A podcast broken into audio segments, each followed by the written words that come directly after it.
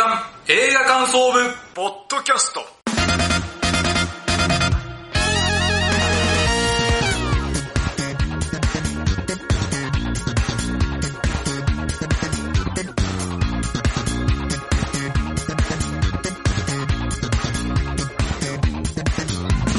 さあ始まりました。月刊映画感想部ポッドキャスト。この番組の VTR 矢野智之です。同じく部員の滝沢亮です。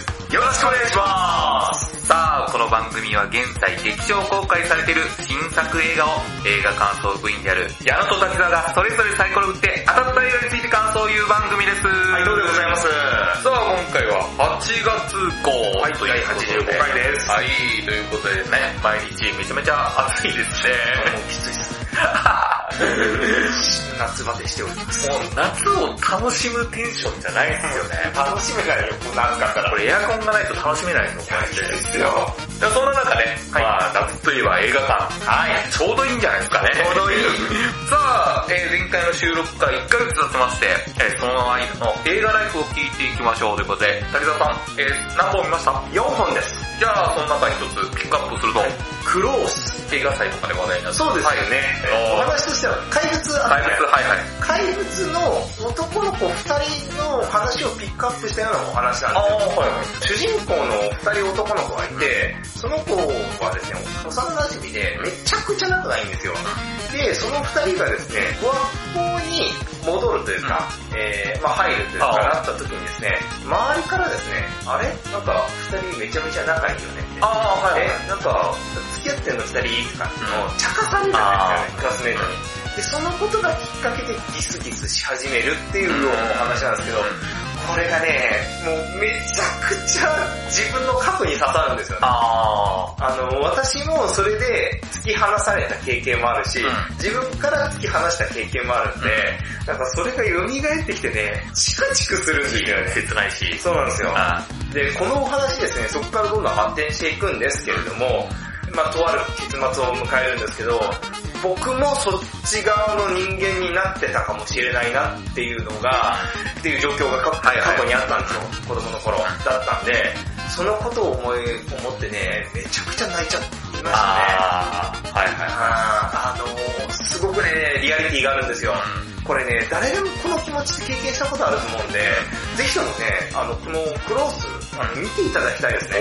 はい、ではあのさんは何本見たでしょうかい。僕は5本見ました。この中でもおすすめなのは、パール。はいはい。これ去年公開された X。X のですよね。X で若者たちを殺す老婆がいて、はいはいはいそれので前述。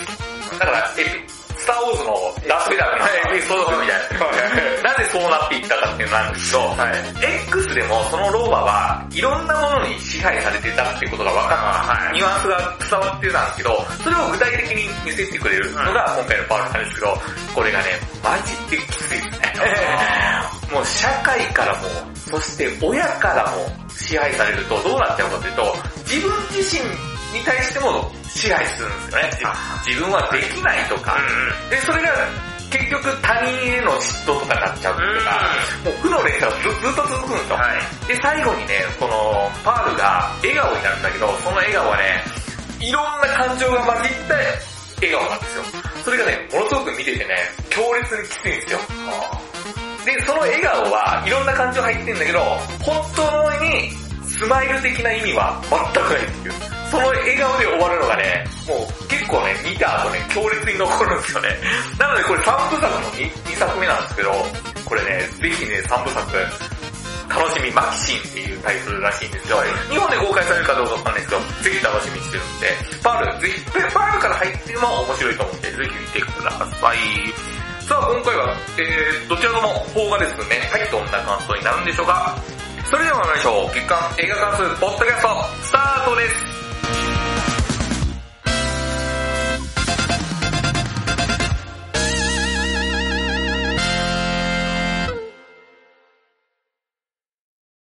今月の活動告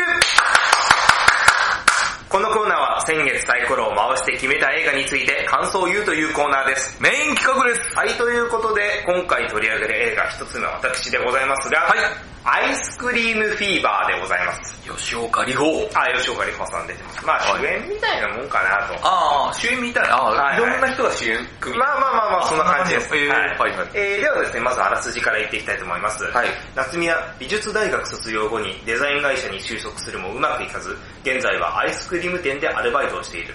ある日、常連客の橋本佐子に運命的なものを感じ、彼女の存在が頭から離れなくなる。一方、アイスクリーム店の近所に暮らす優の家に、疎遠になっていた姉の娘、美和が急に訪ねてくる。数年前に出て行った父を探しに来たという美和との突然の共同生活に戸惑う優だったが、点点点。歌は。あ、はい、歌川さんも出ております。はいはい。そうですね、有名人めちゃくちゃ出ております。そうなんですよね。そうなんです。はい。はい。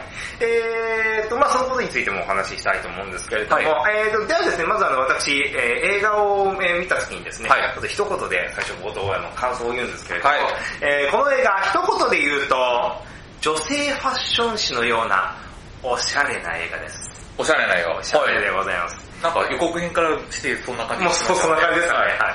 えーと、ではですね、まずあの、概要からお話ししていきたいと思います。えー本作ではですね、川上美恵子さん、作家の川上美恵子さんの短編集、愛の夢とかの中にあるアイスクリーム熱というのが原案になった映画でございます。はい。えーでですね、このアイスクリーム熱なんですけれども、えー中身7、8ページしかない短編なんですよ。うん。えーなのでそのまま上映してもまあ尺が足りないということで、うん。これをベースにして映画用に膨,、ま、膨らませたのが今回のアイスクリームフィーバー。でございます。ん。なんで結構あの、いろんなものがこう付け足された作品になるわけですね。で、監督はうん。千原哲也さん。えー、でも、初めてね、名前を聞く方も多いと思うんですけど、あはい。えーこの方ですね、えー監督をするのは初めてでございまして、えー何をやってたかというとですね、アートディレクター、グラフィックデザイナーをされております。あはい、えー今まで手掛けたのは広告の H&M とか、えー日清カップヌードルかけるラフォーレ原宿とかですね、あと桑田佳祐さんのガラクタの CD ジャケットとか、あと CM 制作、ドラマ制作とか、あの様々なジャンルを、えーデザインの手掛けているという方なんですね。はい。えー、まあこの千原さんと川上さん実はあのお知り合いらしくて、あはいはいはいで、ずっと前からなんか映画をやりたいっていうことになった時に川上さんのまあ、まあこういうのどうですかみたいなことを話し合って、で、その中でこのアイスクリーム熱やりたいなってなって、まあ、横文字の方がいいでしょうみたいな川上さんが言って、そこからアイスクリームフィーバーになったらしい。はいはいはい。これはあのラジオで言っておりました。うんはい。えーでは感想についてですね、言っていきたいと思いますが、今回ネタバレありでございますので、あはい、申し訳ございません。ネタバレが嫌だなという方は、ちょっと10分ちょっと、えーはいここから進めていただければと思います。まあ見てから、見てからですね、はいえー聞いていただければと思います。うん。はい。えー、では、感想言いたいと思います。うんこの映画ね、非常におすすめするのが難しいです。あー、滝沢さんは。はい、そうですね、あのーメンタル的に、重いものが、重いタイプの映画が見たいわけではなく、かといってコメディが見たいわけじゃない時ってありません？まあまあまあありますね。なんかそのエアポケットの状態みたいな。なんかもう何も考えず見れる映画みたいな。はいはいはいスカッとするみたいな。さすがです、矢野さん。そうですね。そんな感じなんですよ。あの、もう軽妙遮奪で、後味がまあスッキリみたいな感じのメンタルの時に、あそういう作品を見たいなっていうメンタルの時に、おすすめの作品なんですよ。なので、かなり条件選びます。うんと僕は思いました。はいえー、というのもですね、まあこの作品ですね、さっきの一言コメントでも言った通りですね、えー今年僕が見た映画の中で一番おしゃれで、キラキラした、えーまるでファッション、女性ファッション誌のような、えー映画なんですよ。はい。それだけ？はい。あー、はいはい。なんですよね、うまく。まあとにかくおしゃれなんですよ。うえーロケ地ももう渋谷とか、まあ。もう渋谷区ですよ、うん。の感じとかだったりとか、まああの高円寺のね、あのえっと銭湯とかまあ出てくるんですけれども、まあ渋谷行ったことある人だったら、あ、これでここだなってのが一発でわかる。あの、そういうところとかが多いんですよ。うん。で、セットのね、照明一つについても、おしゃれ。うん。こう置いてる小物についてもおしゃれ。うん。画角もおしゃれ。うん。みたいな、そんな感じのね、うん。えー 作品なんですね。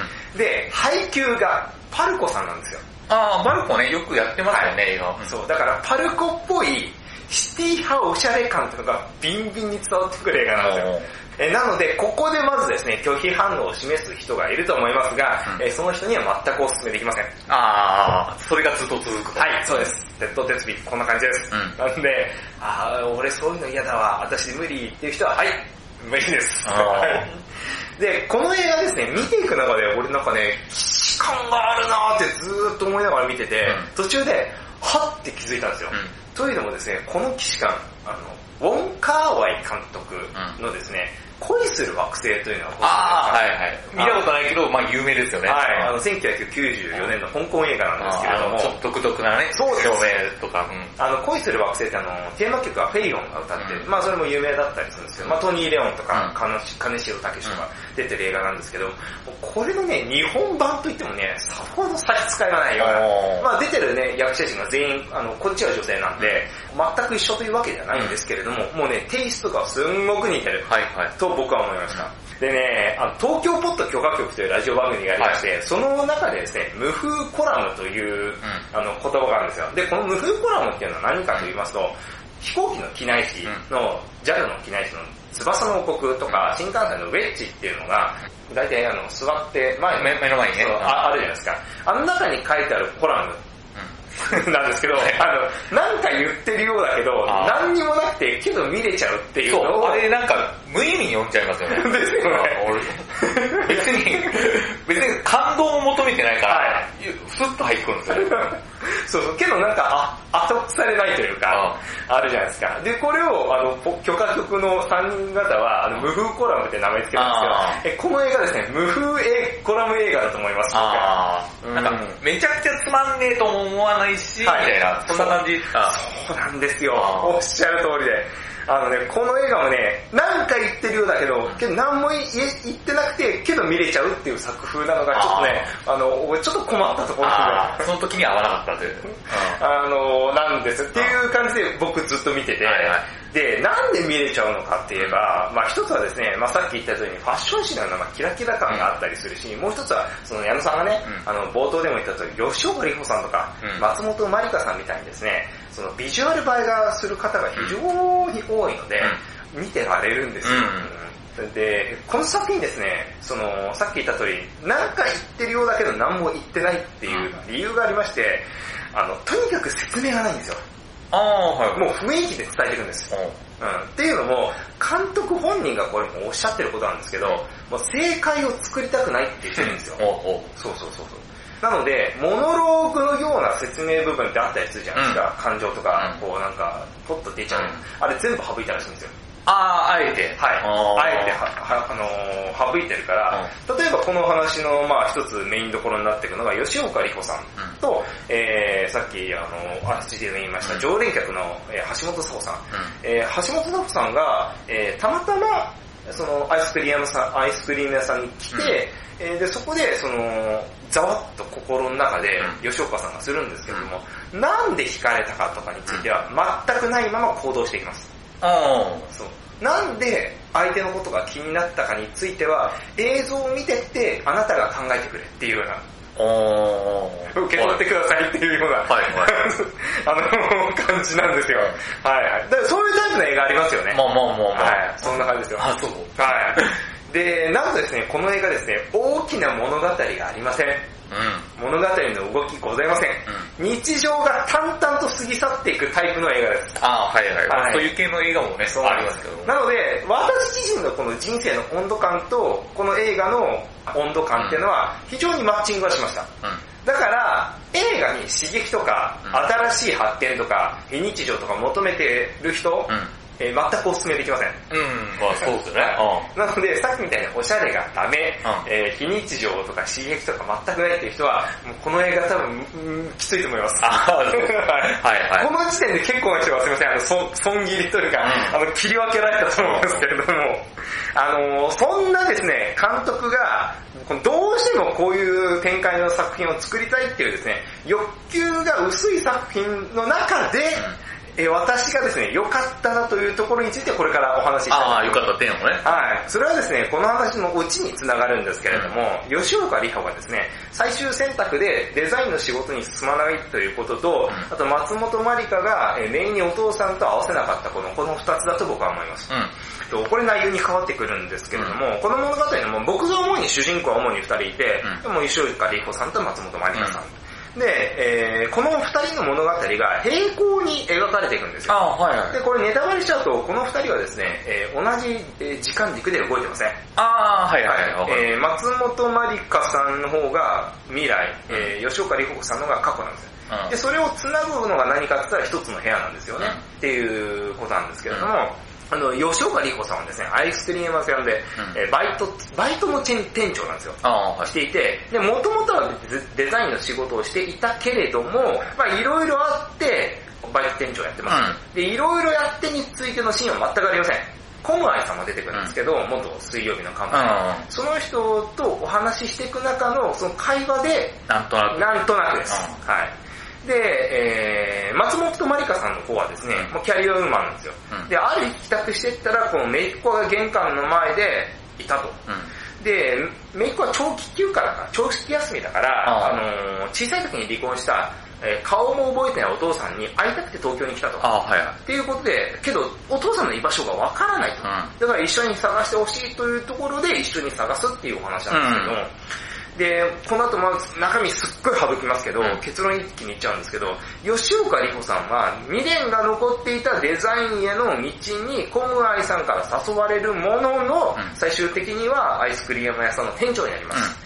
で、松本まりかさんは、メイとお父さんを探すんだけれども、見つけられなくて諦めて、ただそのメイと一緒に入った喫茶店で、たまたまお父さん、でこれはジャルジャルの後藤さんがやってるんですけど、えー、お父さんが偶然その喫茶店に入ってくるんですよ。うん。しかもなんか若い女連れで。で、それを、メイクはわかんないんですよ。そのカウンターが対面をしてそのお父さんが後ろの方にいるんで、はいけど、松本まりかさんの視点で言えば、お父さんが入ってきたことがわかるるので、あーって、うん。で、こん、あえてこれ言うべきか言わないべきかみたいなことがありつつも、結局言わないっていう選択をして結末を迎えたんですよ。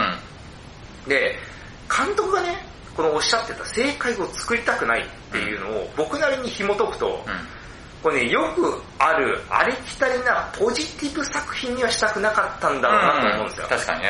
だからこれ多分よくありきたりな映画、まあ、ベターな映画で言ったら、前に進むことが、この、正しいみたいな感じの映画だと思うんですね。うんそのことに違和感を持ってんじゃないのかなって監督うん。が。ね。はいだからこういう結末にしたみたいな。そうですよ。だからよくありがちなパターンで言ったら吉岡里帆さんはアイスクリームをやめてデザインの道に集中して挑戦するみたいなのまあまあまあがあるし、松本まりかさんもその場面だったら年に実はあれはお父さんよみたいなカミングアウトをするみたいな、そんな展開だと思うんですけど、あの、でもね、リアリティがあるのって言う方と言わない方とか、チャレンジする方しない方って言ったらどっちかと言ったら、行動するよりかはしない方じゃないのかなと思うんですよ。まあね。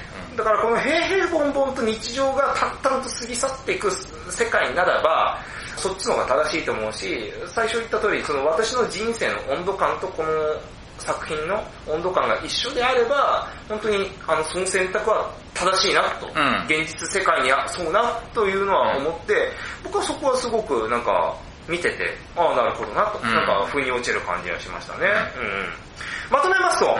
えー、めちゃくちゃおしゃれな映画なので、本当さっき言った通りあの結構人は選びます。で、私が思うに、なんだよね、ちゃんとしたご飯を食べるほどのお腹は空いてないけど、かといって食べないのもなんだかなっていうお腹の空き具合ってあるじゃないですか。そういう具合のお腹の空き具合みたいなメンタリティの時ってあるじゃないですか。その時に一番向いてる映画です。ああ、これがね。はいはいはい。でもね、これ間違わないでほしいのは、うん。僕ね、この映画否定してるわけじゃないですか。らね。うん。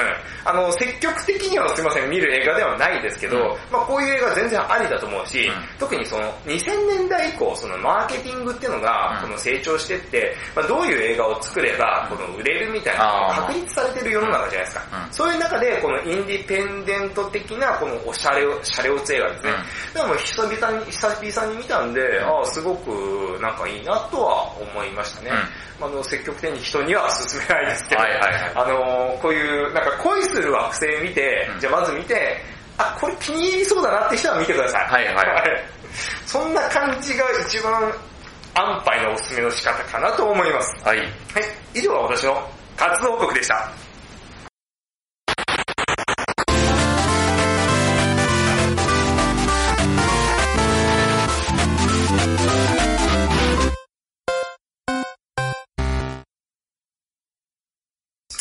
今回取り上げる映画二つ目、矢野さんでございますが、矢野さん何でしょうか？さあ、今回僕が紹介する作品はこちらの作品。はい笑っていいともグランドフィナーレです。それも神回だけど違う。え？神回ですよね神回ですよ神回じゃない。神回、神回ですよねそれを今回、今回神回ですよ。グランドフィナーレ。そうね、神回、あれは神回中の神回でもう二度とあの、あれを超えるようなものは、テレビ誌ではないはずだけど、あーあれ？違う。違う。なんですか？違う。あの、普通に神回です。あ、そっちか。そっちじゃない。タイトルが神回。タイトルが神あー、神回って言ったらやっぱ笑いいとものグランドフィナーレかな。そうそう違う。違う。あれもう9年前ですからね。あー、そうなの。で、あの一週間ぐらいね、これを、ぼーっとしてましたもん。あまりの衝撃で。はい。それ。違う。違う。タイトルが、待って待って待って、このまま行くとの、か映画神回の話じゃなくて、あの、笑っていても神回の話になるんで、ダメです。はい。もう切りますよ。はいはい。筋言いたいと思います。お願いします。夏休み中の高校、文化祭実行委員の沖柴と加藤は、誰もいない教室で出し物について打ち合わせを始める。やがて、沖柴の目の前が突然真っ暗になり、打ち合わせを始めた13時に戻っていた。この状況に気づいているのは沖柴だけで、どうにかその状況から抜け出そうと手を尽くすがうまくいかない。数えきれぬほど同じ時間を繰り返すうちに、沖柴の精神は混乱を極め、事態は思わぬ方向へ転がっていく。では、神回行ってみましょう。はいということで、えー、まずですね、えー、これを見た時の状況をちょっと説明すると、はいはい僕ですね、この映画をですね、7月の26日水曜日、えー、新宿シネマ借りてで見ましてそれが19時15分の回だったと思うんですよ。はい。それがですね、偶然ですね、あの、何も知らずに行ったら、え、映画終わった後、上映用のトークショーがございますって、ラッキーな機会がありまして、そのトークショーはですね、えーこちら監督脚本された中村喜一郎さんと、そのプロデューサーの佐藤源さんという方と、それとですね、あの、100円の恋の脚本とか書いてる、監督もされてる足立慎さん。はいはいはい。なんか、これってコンクールで選ばれたので映画化するみたいな。はいそれの審査員だったらしいんですね。そうなんえーこの3人で、あの、トークショーをやったという、まあその話も絡めれたら絡めます。はい感想に。はいはい。ということで、今から感想を言うんですが、はい神回の感想の仕方ですね、今回ですね、前半、映画の前半の内容の感想と、えー後半の感想を分けて説明します。はい。で、後半の内容を言うときは、やっぱちょっとネタバレして感想を言います。はい。はい。そのように進めていきたいと思います。えー、まず、前半の感想ですね。前半の感想ね、あの、一箇所だけね、僕ね、悪い意味で気になる部分があって、それがちょっと前半、大半を占めるんですけど、その一箇所、どこが気になったかというと、まず説明すると、これ主人公を演じてる青木ゆずさんが、沖柴いつきくんっていう、まあ高校2年生なのかな、17歳で、えー、素朴な男子なんですよね。それと、えー、坂上茜さんが演じる加藤恵奈さんっていう女子が、同じクラスメイトで、別に友達でもない。もう本当にクラスメイトで、で、文化祭のクラスの実行委員に二人は立候補し、え選ばれるわけですね。はいで、二人だけで何をする、出し物何をする、あ、出し物決まってるんですけど、それの実行委員だから、二人で打ち合わせをするっていうことで、夏休みの学校誰もいないんですよ。で、まあ何人か生生がいるっていう。でも教室には二人っきり。で、そのお昼の、天気のいいお昼の1時から1時5分の打ち合わせ期間なんですね。で、い1時から1時5分がタイムループするっていうお話。その二人だけの教室で打ち合わせをするっていう、その1時から1時5分の短い時間がタイムループするんだけど、まあタイムループってね、5分とか短いじゃないですか。短いですね普通だったら1日とかうん1週間とかなんですけど、今回たった5分が繰り返するんですよ。で、繰り返されるから、あの、主人公の沖柴くんはどうするかというと、お、この状況をなんとか脱却しないといけないっていう、タイムループしてるっていうことを気づくわけですよ。でも、加藤さんはタイムループしてる感覚ないんですよ。うんまあこの状況は沖芝くんだけ。で、沖芝くんがこのタイムループをするためにいろいろ試行錯誤するんですね。その中の一個で、このタイムループ抜き出すためには、これ学校の敷地外に出たらいいんじゃないかって思いつくんですね。だから5分しかないから、で、これ教室が2階か3階なんですよ。だからもう急いで行かないといけないって言って、2階からブワーって走って、土足のままそ運動場出るんですね。で、もうすぐ校門に行くっていうところに、その時にたまたま運動場にいた体育教師っぽい人が、沖芝君を捕まえるんですよ。はい。それなぜ捕まえるかというと、お前、なぜ土足なんだよ靴履けよって言うんですよ。それで捕まって5分になっちゃったって、またタイムループって言って、なるんですね。で、その後に沖芝くんが、よ、よ、運動場に、用具係のおじさんがいて、その人が倉庫に向かって、なんか、物を片付けようとしに行ってるんですね。あ、この人がタイムループの謎を知ってるっていうことを確信するんですよ。はい。だからその人に会いに説明、話しなきゃいけないってことになって、また教室から運動場に向かって、靴を履かずにバーって行くんです。したら体育教師が追いかけてきて、また捕まえて、お前靴履けよって言うんですよ。それの繰り返しをするんですね。これ見てる時にね、僕はね、一個思ったんですよ。はい。いや、靴履けよって思ったんですよ。うん思いますよね。靴、え、えっ、と、えー、靴下の状態ってこと？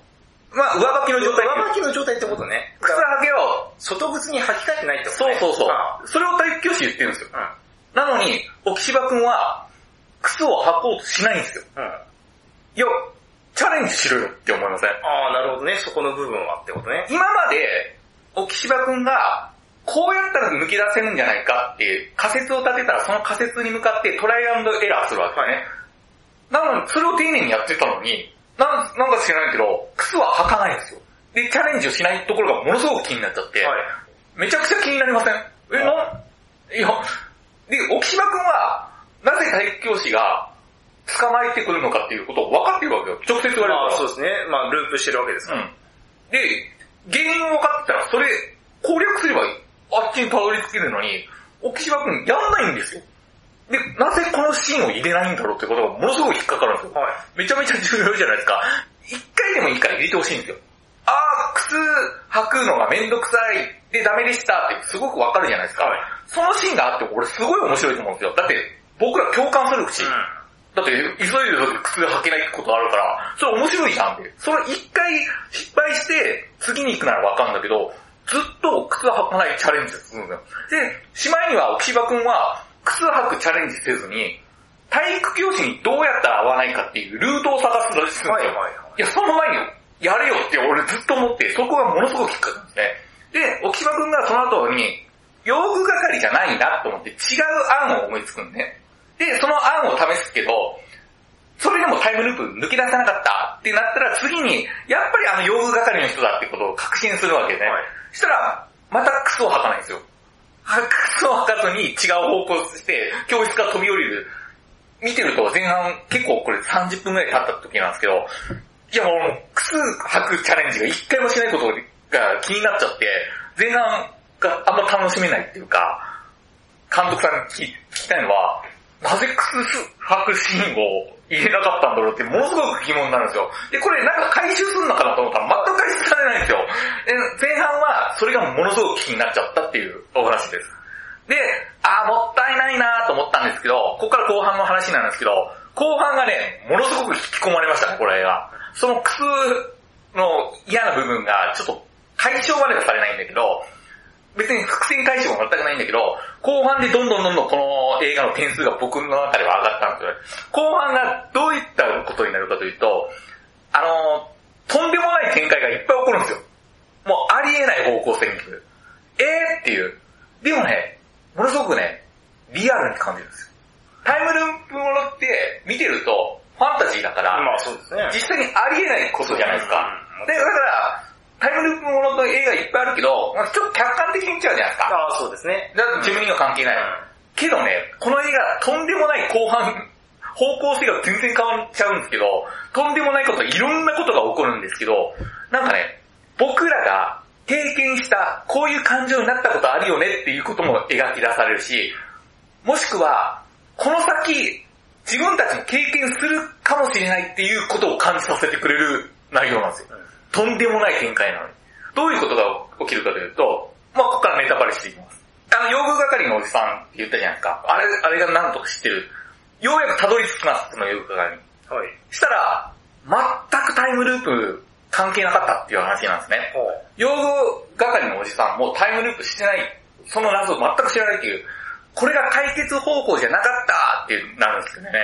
そしたらやっぱ、沖場くんはね、もう絶望するんですよ。だってこれがいろんな試行錯誤して、やっとたどり着いた答えが、実は何も正解じゃなかった時にやっぱ絶望するんですよね。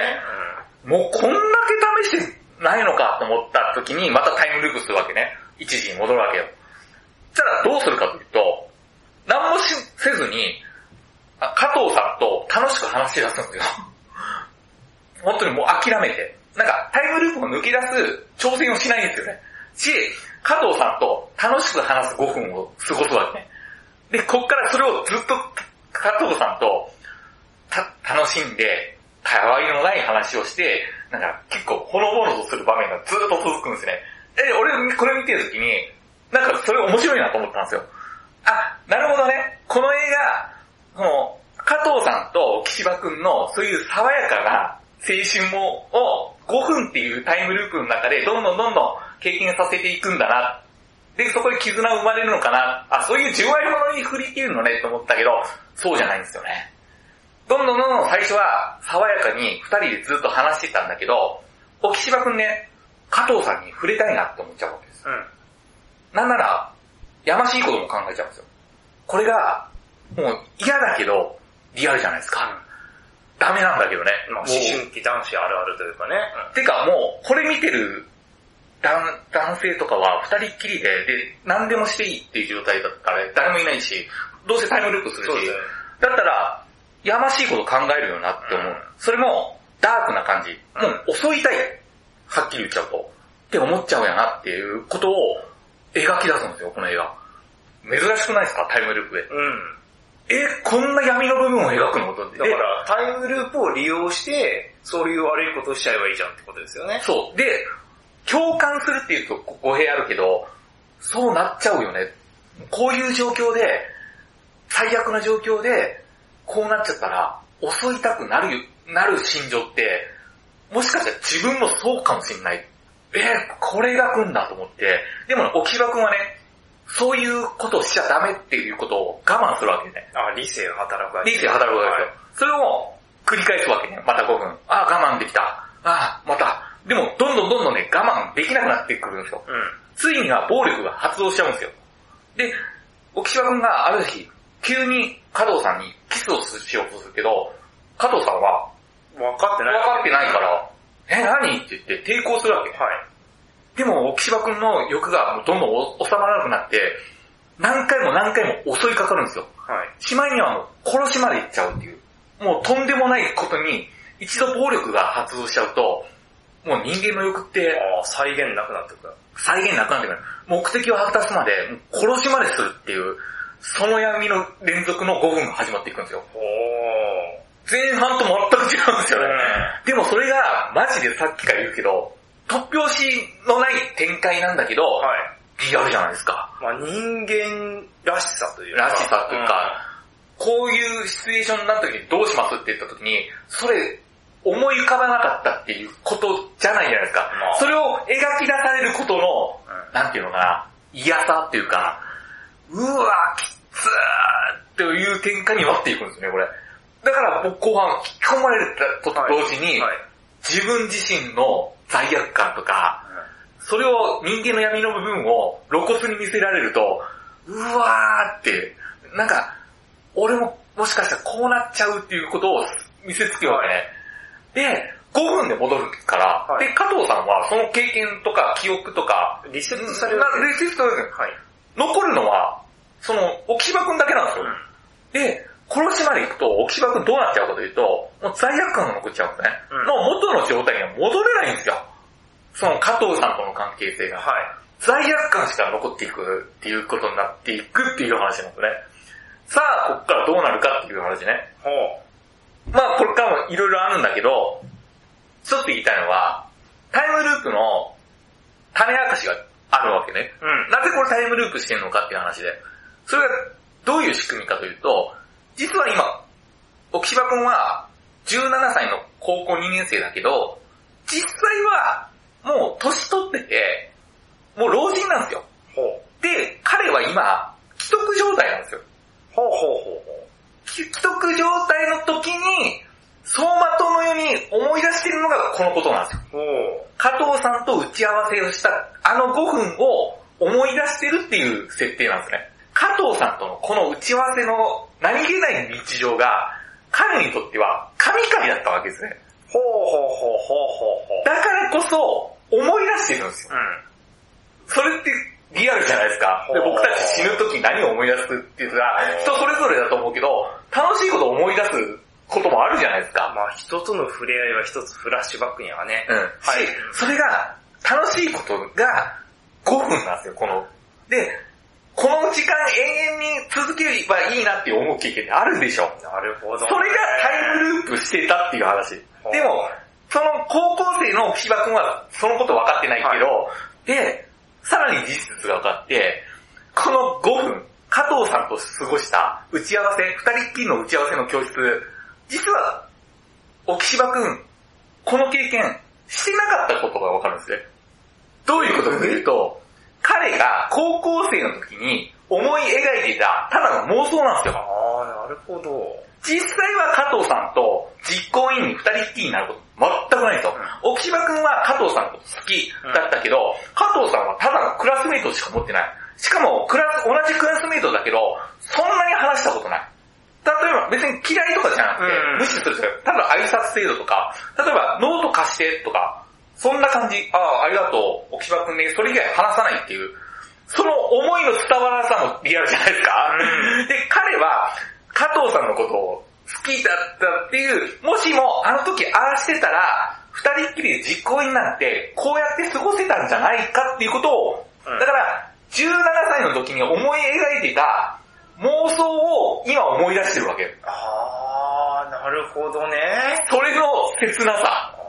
なんか、リアリティって言ってますけど、なんかすごく人対人間に対してのリアリティですよね。そう。で、うんそういうことって自分たちもありません。もし、あの時告白してたら、100%成功してるとは思わないけど、もし告白しないと付き合えないわけじゃないですか、基本。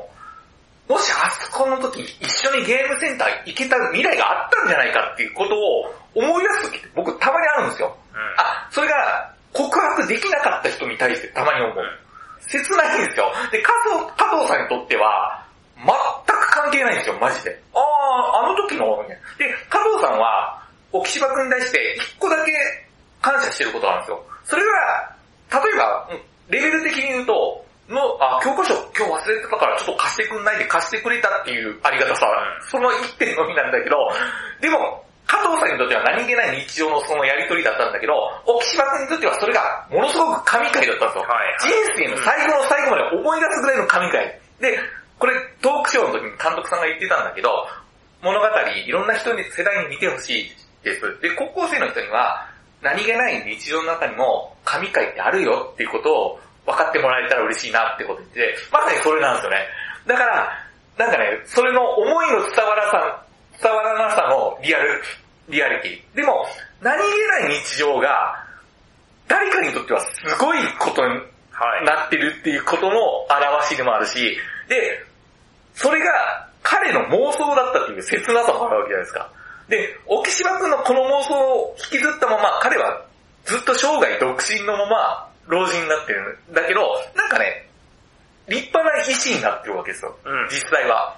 で、い今まで、ま、ちゃんとグレずに生きてこられたってことがなんとなくわかるんですね。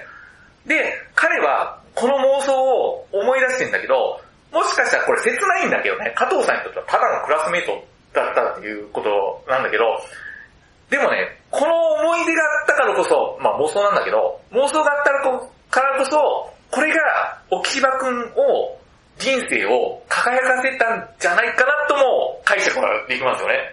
その妄想なんだけど、ただの思い出なんだけど、人にとっては、糧、人生の糧になったことがわかるわけで。だから切ないし、なんか希望も持てるし、でも、老いることも嫌さも伝わるし、もういろんな感情があって、僕は後半がすっごい良かったってなと思いました。なので、前半と後半全く違う話になってくるし、タイムループものでこんなに自分たちの、あの、リアルを感じ、なんかものすごく身近に感じるタイムループものだったっていうことが、僕は神回はすごい良かったし、あの、いろんな人に、まあちゃん、あーいろん、まあ上映感少ないから、まあ、見れるチャンスがあったら見てください。もう老いることの嫌さもあるんだけど、加藤さんが言う一言があって、一緒に置いていこうよっていうセリフが、加藤さんにとっては何気ないセリフなんだけど、見てるこっちにとっては、まあそれも悪くないなって思うことが立派なセリフだと思うんで、あの、いろんな感情になってほしいなと思います。以上、矢野活動報告でした。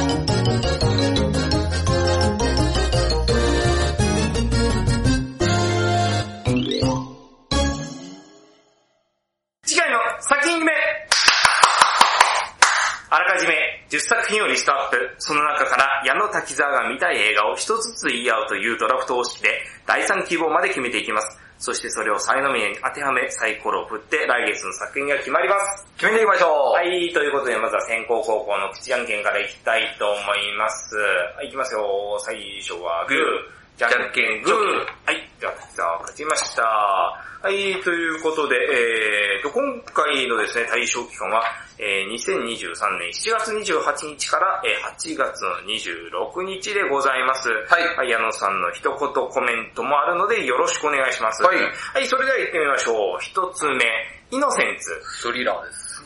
二つ目、658キロ、陽子の旅。鎌倉殿の第三の妻です。三つ目、マイエレメント。ピクサー久々。四つ目、インスペクション、ここで生きる。A24、五つ目、バービマゴトロビー、ー。六つ目、サンドランド。名古屋、愛知県出身の原作者です。七つ目、春に散る。加藤かつるちゃんも出てるよ。八つ目、ハッシュタグ、水戸山根。インフルエンサーの話、九つ目、君は行く先を知らない。した方がいいんじゃない？そして、えー、十個目、かかってこいよ世界。かかってこいよはい、ということではい。はい、そうですね、あの、あの、住所言ってもわかんないから、住所っていうか、あの、所在地言っても。愛知県ですよね。愛知県です。はい。あの、鳥山明先生ね。あの、一説によると、あの、中部国際空港ってできたじゃないですか。そこの、なんかあの、一本、できる一本道ができたらしいんですけど、これ本当は作る予定がなかったのに、それを作る要望を出したのが鳥山明説ってのがあるんですよ。鳥山って、これ、これ、まあ都市伝説ですけど、都市伝説で有名なのは、東京に引っ越そうとしたんですよね。そうですそうです。でも、税金で潤ってるからっていう、これ、これあれですよ、もうあくまでも事実。そうですね。じゃあ、都市伝説の一個として、あ、それをね、そのために整備したっていう話だけどこれじ別に事実とかじゃない。はなんか都市伝説です、でで、で、有名な話ね。そうじゃあ、そういう話。違う違う違う、そういう話じゃない。サンドラウンって愛知県のこと。違う違う違う絶対違う。はい、ということで、まずはね、第一希望ですね、滝沢から言っていきたいと思います。滝沢の第一希望、うんマイエレメント。はい。はい。あ、ピクさんね。そうですよ。久々のね。はい、そうですよ。劇場公開うん。。まあ、夏といえばね、ピクサーね、インサイドヘッドとかね、昔ありましたけど、はい、見たいなと思います。もう楽しみですよ。はい、えー、じゃあ、ビヨンさんの一つ枠名は何でしょうか？あのー、まあどうなってるかわからないけど、はいバービーです。はい、出た。あのー、これ今収録してるのがですね、はい。7月31日ないですか。はいそうですねめちゃめちゃ楽しみにししてて、でも、まあ、マーゴットロビー好きですからね。この、今日、今日の、はい。今ね、まあツイッター調べてもらうと、はいいろいろね、問題が起こりまして、ぼぼーぼーと燃えてますよね。えーまあそこはちょっと解決してほしいなとは思い、うん、なんか、なんであんなことししちゃったんだろうと思うし、まあ、本当に下手したら、ね、もう、この、あ、そっか、上映中止の可能性もあるのか。まあ、そっか。あるから、ままあ、延期とかあ。ね。でもね、めちゃめちゃこれすげえ楽しみにしてたの、あ僕もね、予告見て面白そうだなと思って見れままあ、どうなるかわかんないけど。す。そうですね。まあ、ととりあえずは第一希望でやってみなさい。この収録してるのが本当に、本当にそうなんで。はい。はい。じゃあ、滝沢の、えー、二枠目いきたいと思います。インスペクション、ここで生きる。はい。はい、A24 ですね。実際のね、お話。そうですね、あの、監督のなんか実話らしくて、うはい、気になるなと。うん。はい、じゃあ、矢野さんの第三、第2規模ですね。は何でしょうか685キロ。あローコの旅。おー、そ、なるほど。菊池凛子さん、いいなと思ってたんで。小田切丈さんとかね、竹原ピシストラさんとかも出てらっしゃるんあ、ですよねそうなんで。すかでね、映画祭賞を取りましたし。ああ、そうですね。うんはい。あの、青森、東京から青森に行く話ですよね。はいはい、わかりました。じゃあ、滝沢の第3希望行きたいと思います。春に散るですね。あ、これ面白そうです。はい。佐藤浩市さんと横浜流です。いや、これは見たいと思うんです横浜流星君、これのためにあの、だってボクシングのライセンス取ったんですよね。いやー、すごいですね。うんあと、ボクシングもあって面白いですよね。あんま外れがない。映画とボクシングってすごい相性いいですよね。なんかボクシング映画で、あ、つまんなかったなってあんま記憶ないんですよね。じゃあ、矢野さんの第3希望なんでしょうか？サンドランド？お、サンドランドも行きますか？なんか、鳥山明先生のやったことないですもんね。まあだって、やる、やるとしたらドラゴンボールしかないですからね。ないから、集英社の作品ってあったうちはね、ないと思います。映画っつったらだって新、あアニメがさ、新ない、ない、そんな感じだけど。だ東方系ばっかですから、えーサンドランド。はいまあ、夏といえばね、アニメ、とそう東映映画祭りねまあ一応対策っぽくなってますそうですね。まはあ注目ですね。い。はい。ということで、えーおさらいいきたいと思います。はいえー一枠目、マイエレメント。川口春奈さん出てます。二枠目、バービー。なんとかして。三枠目、インスペクション、ここで生きる。あと A24 っすよ。四枠目、658キロ、陽子の旅。鎌倉殿。五枠目、春に散る。顔がつるちゃん、ヨガやってるよ。六枠目、サンドランド。鳥山先生。はい。